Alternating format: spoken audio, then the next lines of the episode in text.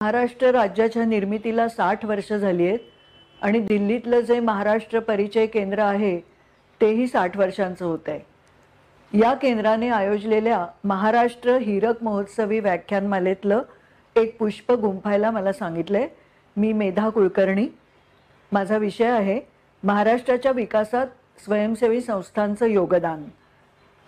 मी महाराष्ट्रात अनेक वर्ष अनेक स्वयंसेवी संस्थांशी जोडलेली आहे त्या संस्थांना मदत केली आहे आणि माझी स्वतःची पण एक संस्था आहे. मी आकाशवाणीमध्ये अठ्ठावीस वर्ष काम केलं आहे आणि नंतर स्वेच्छानिवृत्ती घेतली आहे. महाराष्ट्र राज्याचा हिरक महोत्सव आपल्याला कोविड काळाच्या छायेत साजरा करावा लागतोय हे काही बरं नाही आहे मागच्या वर्षाच्या आठवणी देखील अजून पुसल्या गेलेल्या नाही आहेत मला बारा आणि तेरा जून दोन हजार वीस हे दिवस आठवत आहेत आत्ता. आम्ही म्हणजे आमच्या संपर्क संस्थेने या टाळेबंदीत सुद्धा एक व्हर्च्युअल एन जी ओ अधिवेशन भरवलं होतं.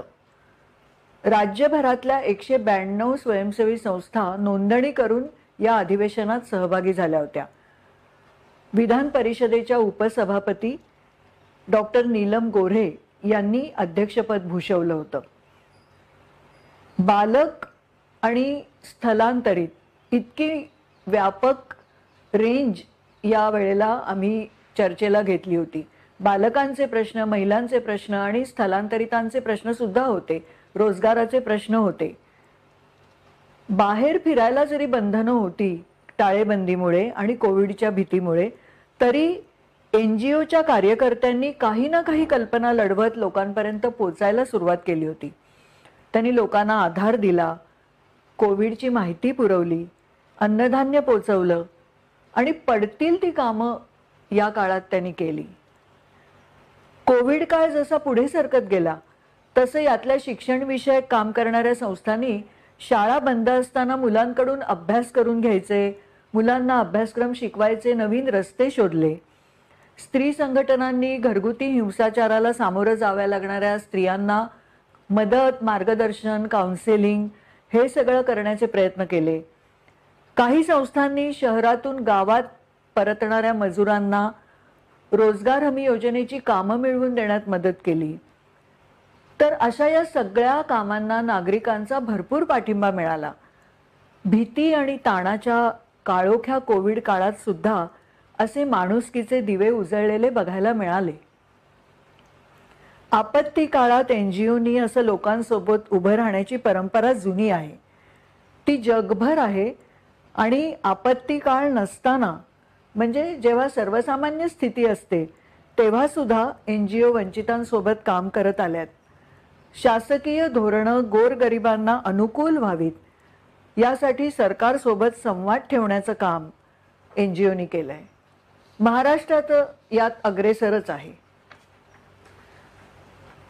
नफ्याची अपेक्षा न बाळगता केल्या जाणाऱ्या नॉन प्रॉफिट समाजकार्याचं क्षेत्र महाराष्ट्रात खूप विस्तारलेलं आहे. या क्षेत्राने मानव समाजाच्या विकासाविषयी कळीचे मुद्दे उपस्थित केलेत आणि स्थानिक ते जागतिक धोरणांवर मोठा प्रभाव टाकलाय. गेली अनेक वर्ष जगभर एक मुद्दा ऐरणीवर आलाय. कोणता? आर्थिक वाढ आणि तंत्रज्ञान याविरुद्ध पर्यावरणीय प्रश्न आणि शाश्वत विकास. हा मुद्दा ऐरणीवर कसा आला? याला कारण ठरले नव्वदच्या दशकात आर्थिक उदारीकरण आणि जागतिकीकरण यामुळे जगभरात जुन्या रचनेत घडून आलेले मोठे बदल. या बदलांचा परिणाम राजकीय सामाजिक व्यवस्थेवर झाला.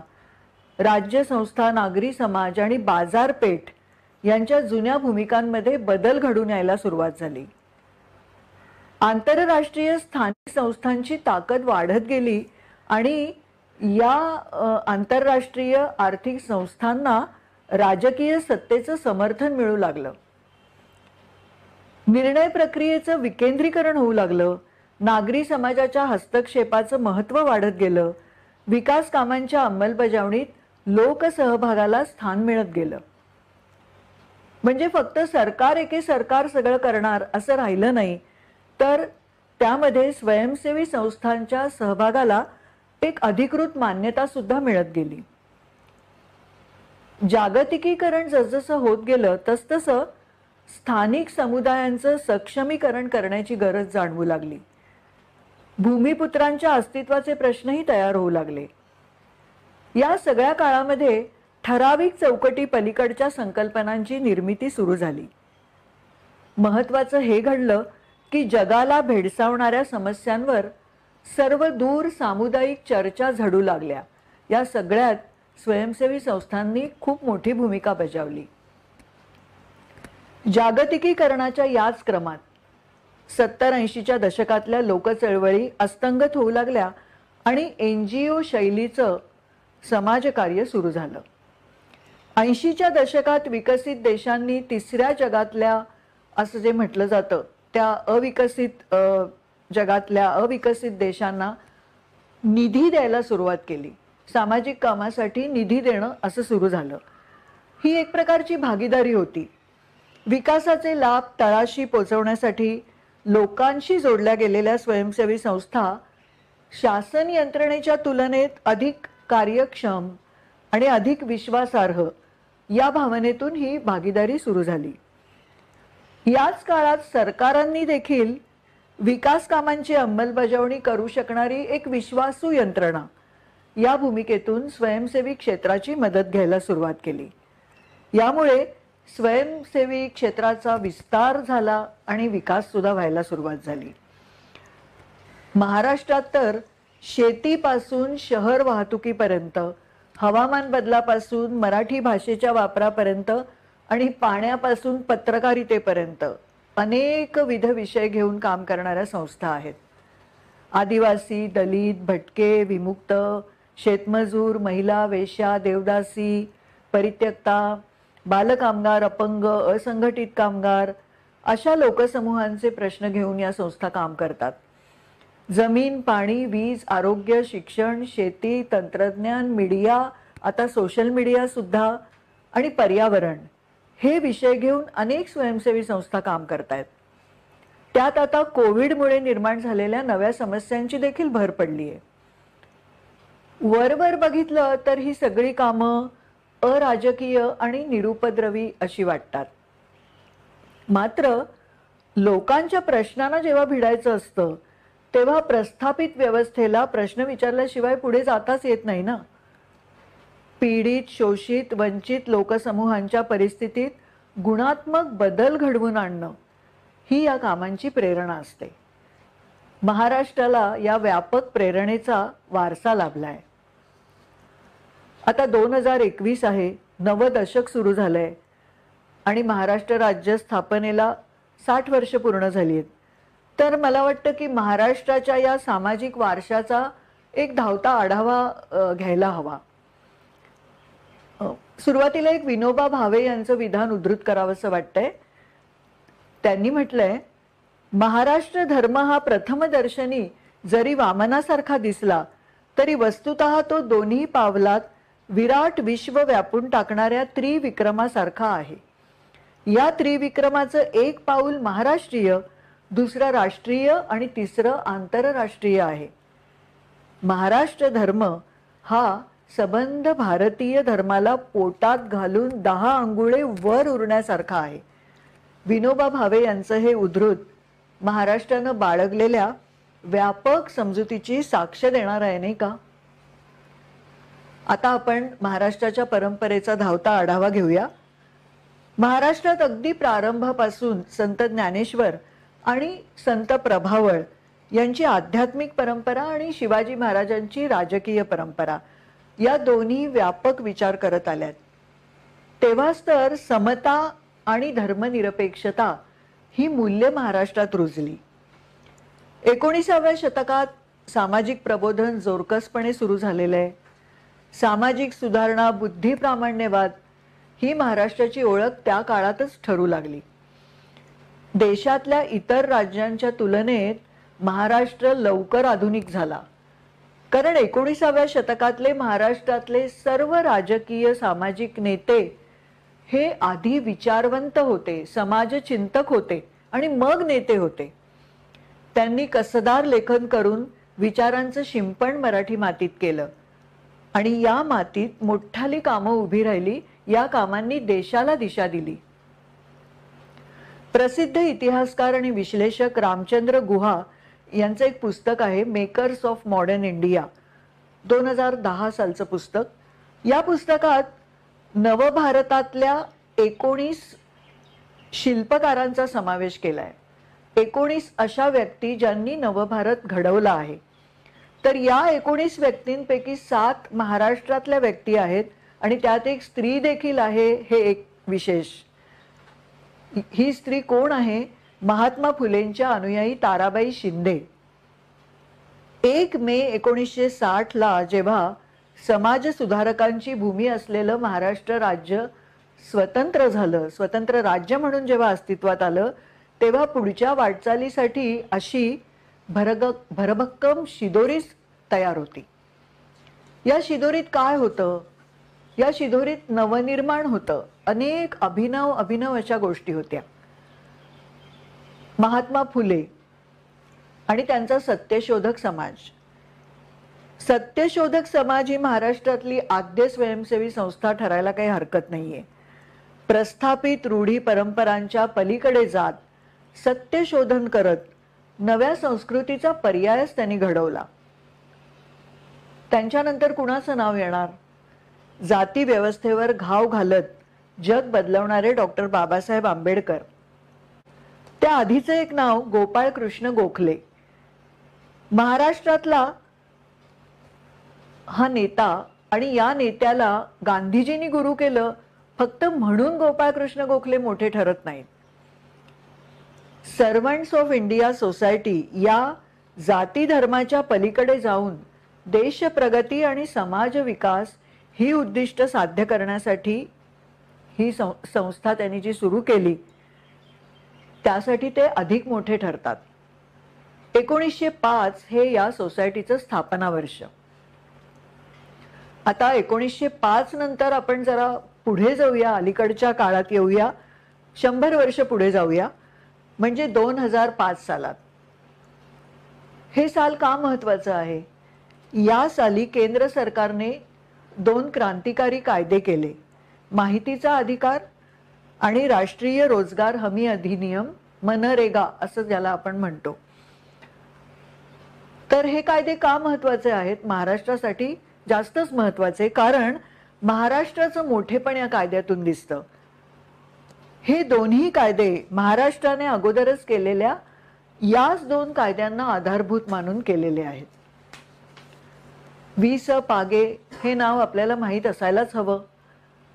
त्यांनी दुष्काळ निवारणासाठीचा प्रयत्न म्हणून रोजगार हमी योजनेची कल्पना काढली. त्यांना अशी कल्पना सुचली.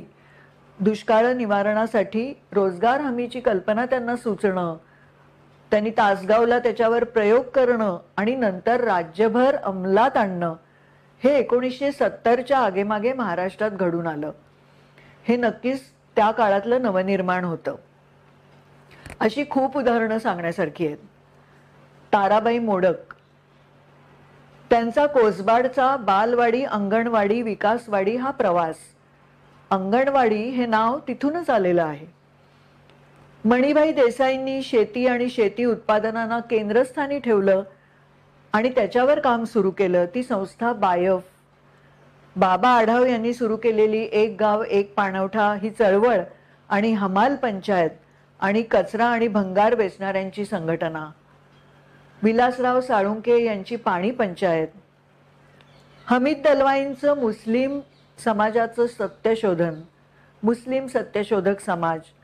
हे सगळे त्या त्या काळातले सामाजिक क्षेत्रातले अभिनव आविष्कार आहेत.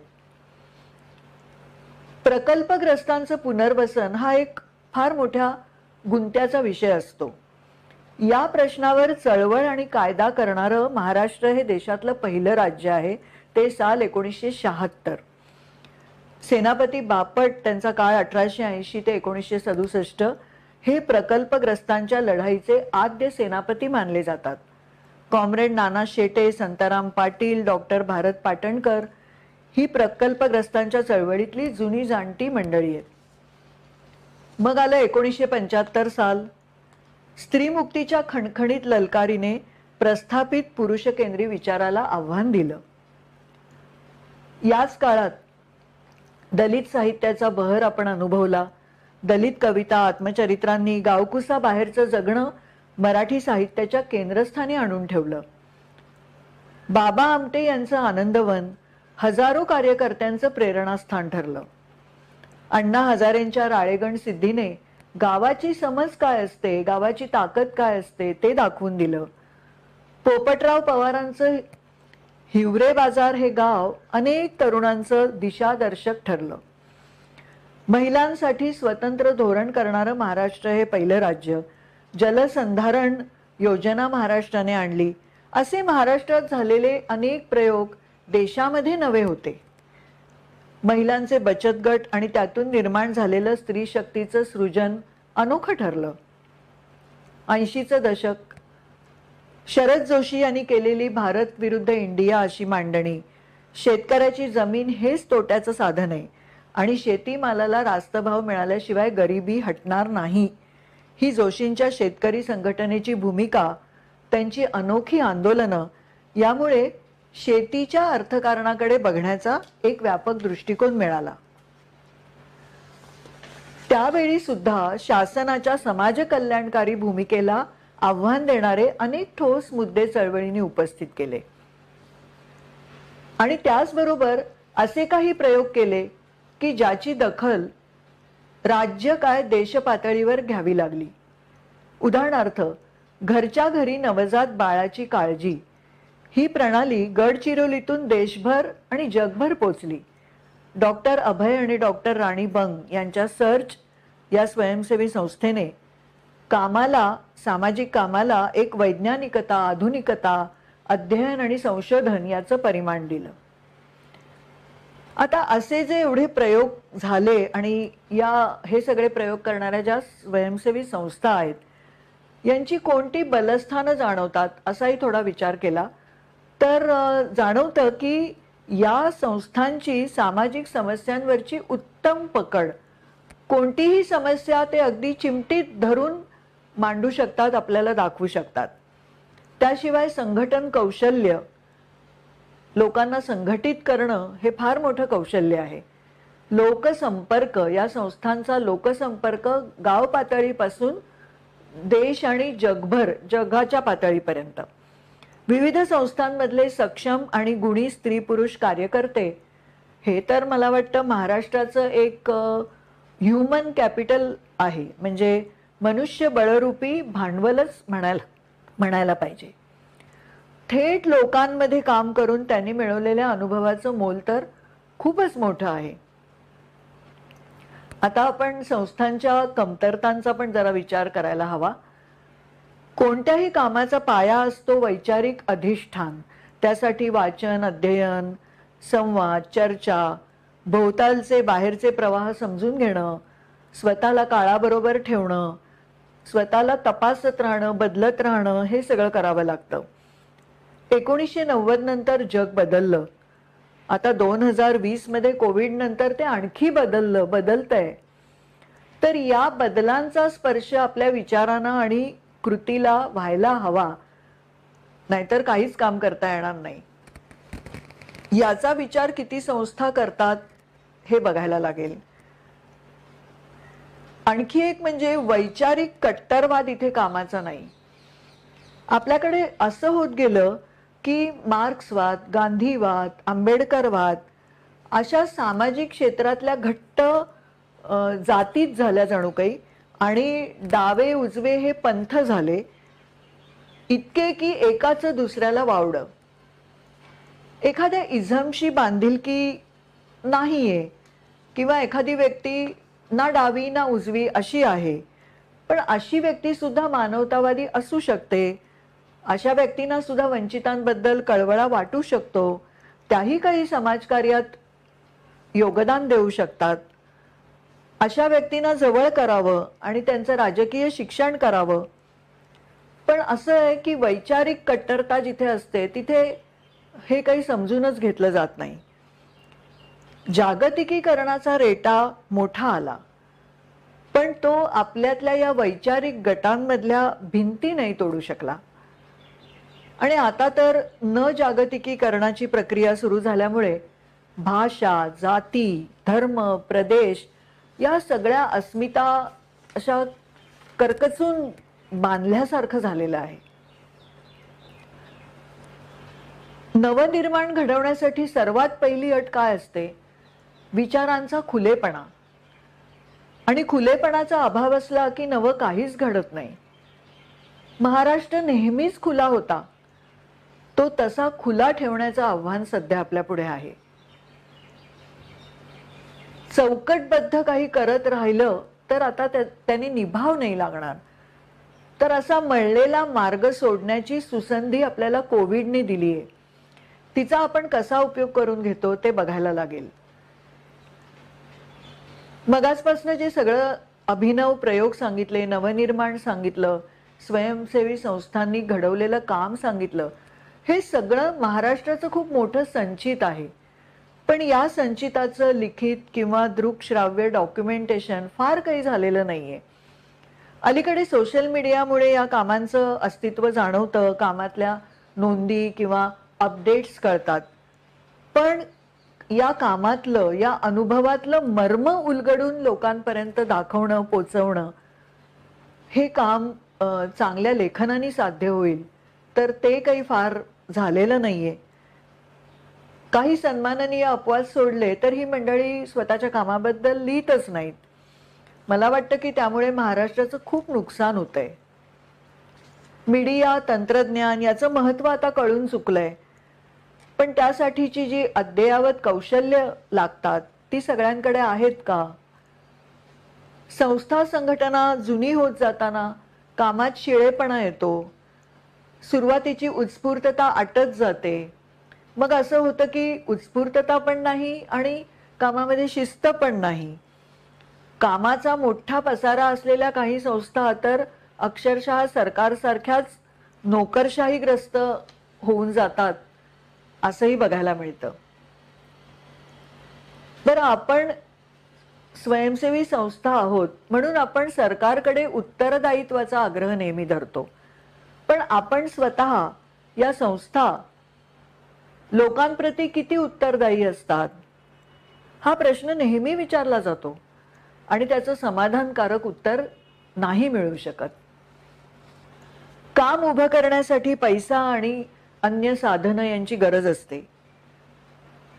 ज्या संस्था निधी देतात ना त्या संस्थांना सुद्धा निधी घेणाऱ्या संस्थांची गरज असतेच.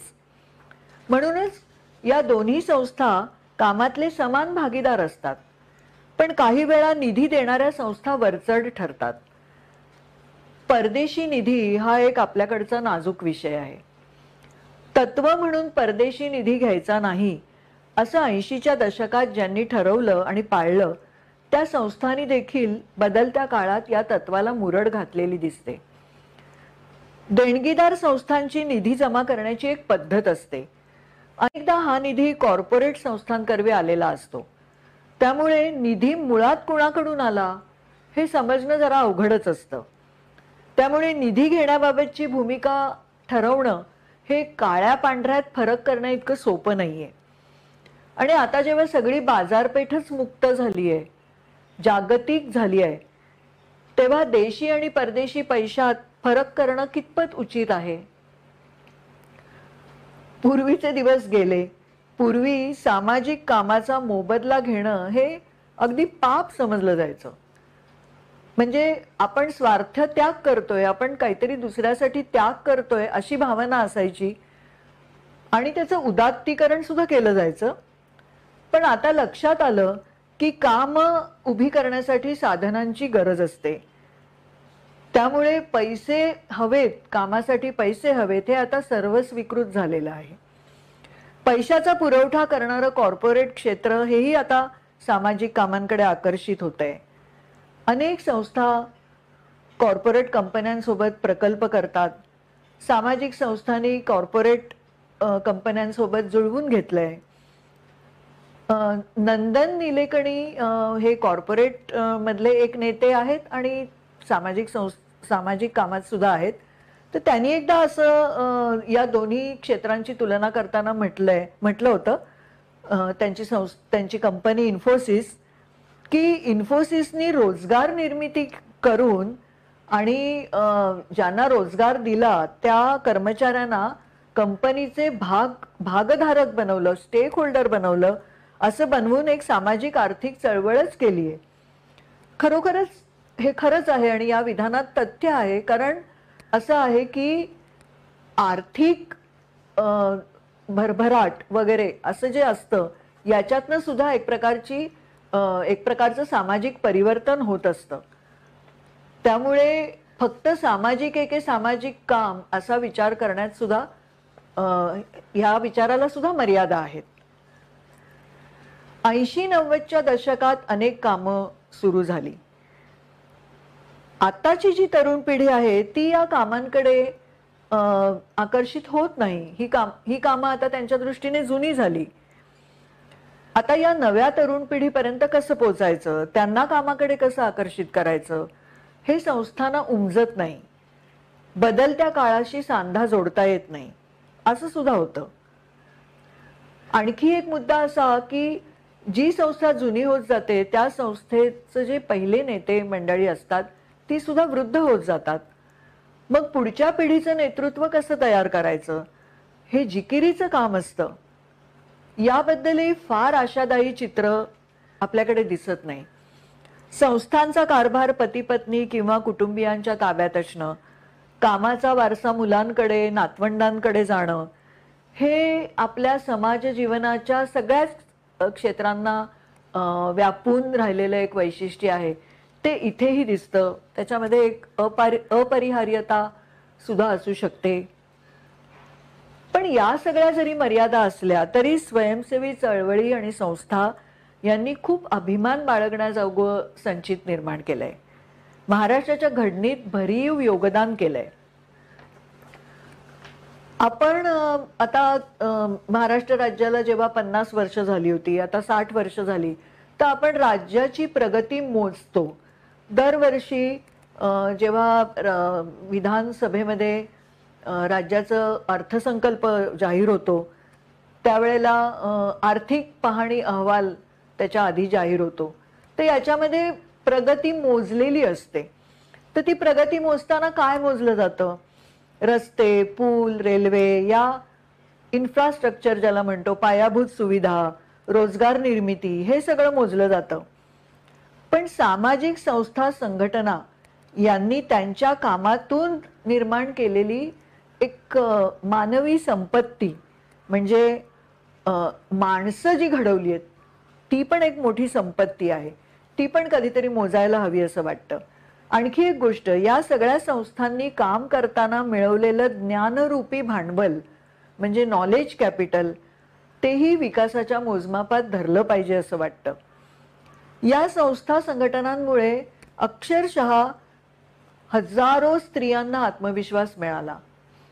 त्या घराचा उंबरठा ओलांडून बाहेर काम करायला लागल्या. शेकडो पुरुष कार्यकर्ते स्त्रियांच्या समस्यांवर तळमळीने काम करायला लागले. हजारो स्त्री पुरुष आपापल्या कुटुंबाच्या पलीकडे जाऊन जनसमुदायाच्या सुखदुःखाशी एकरूप झाले.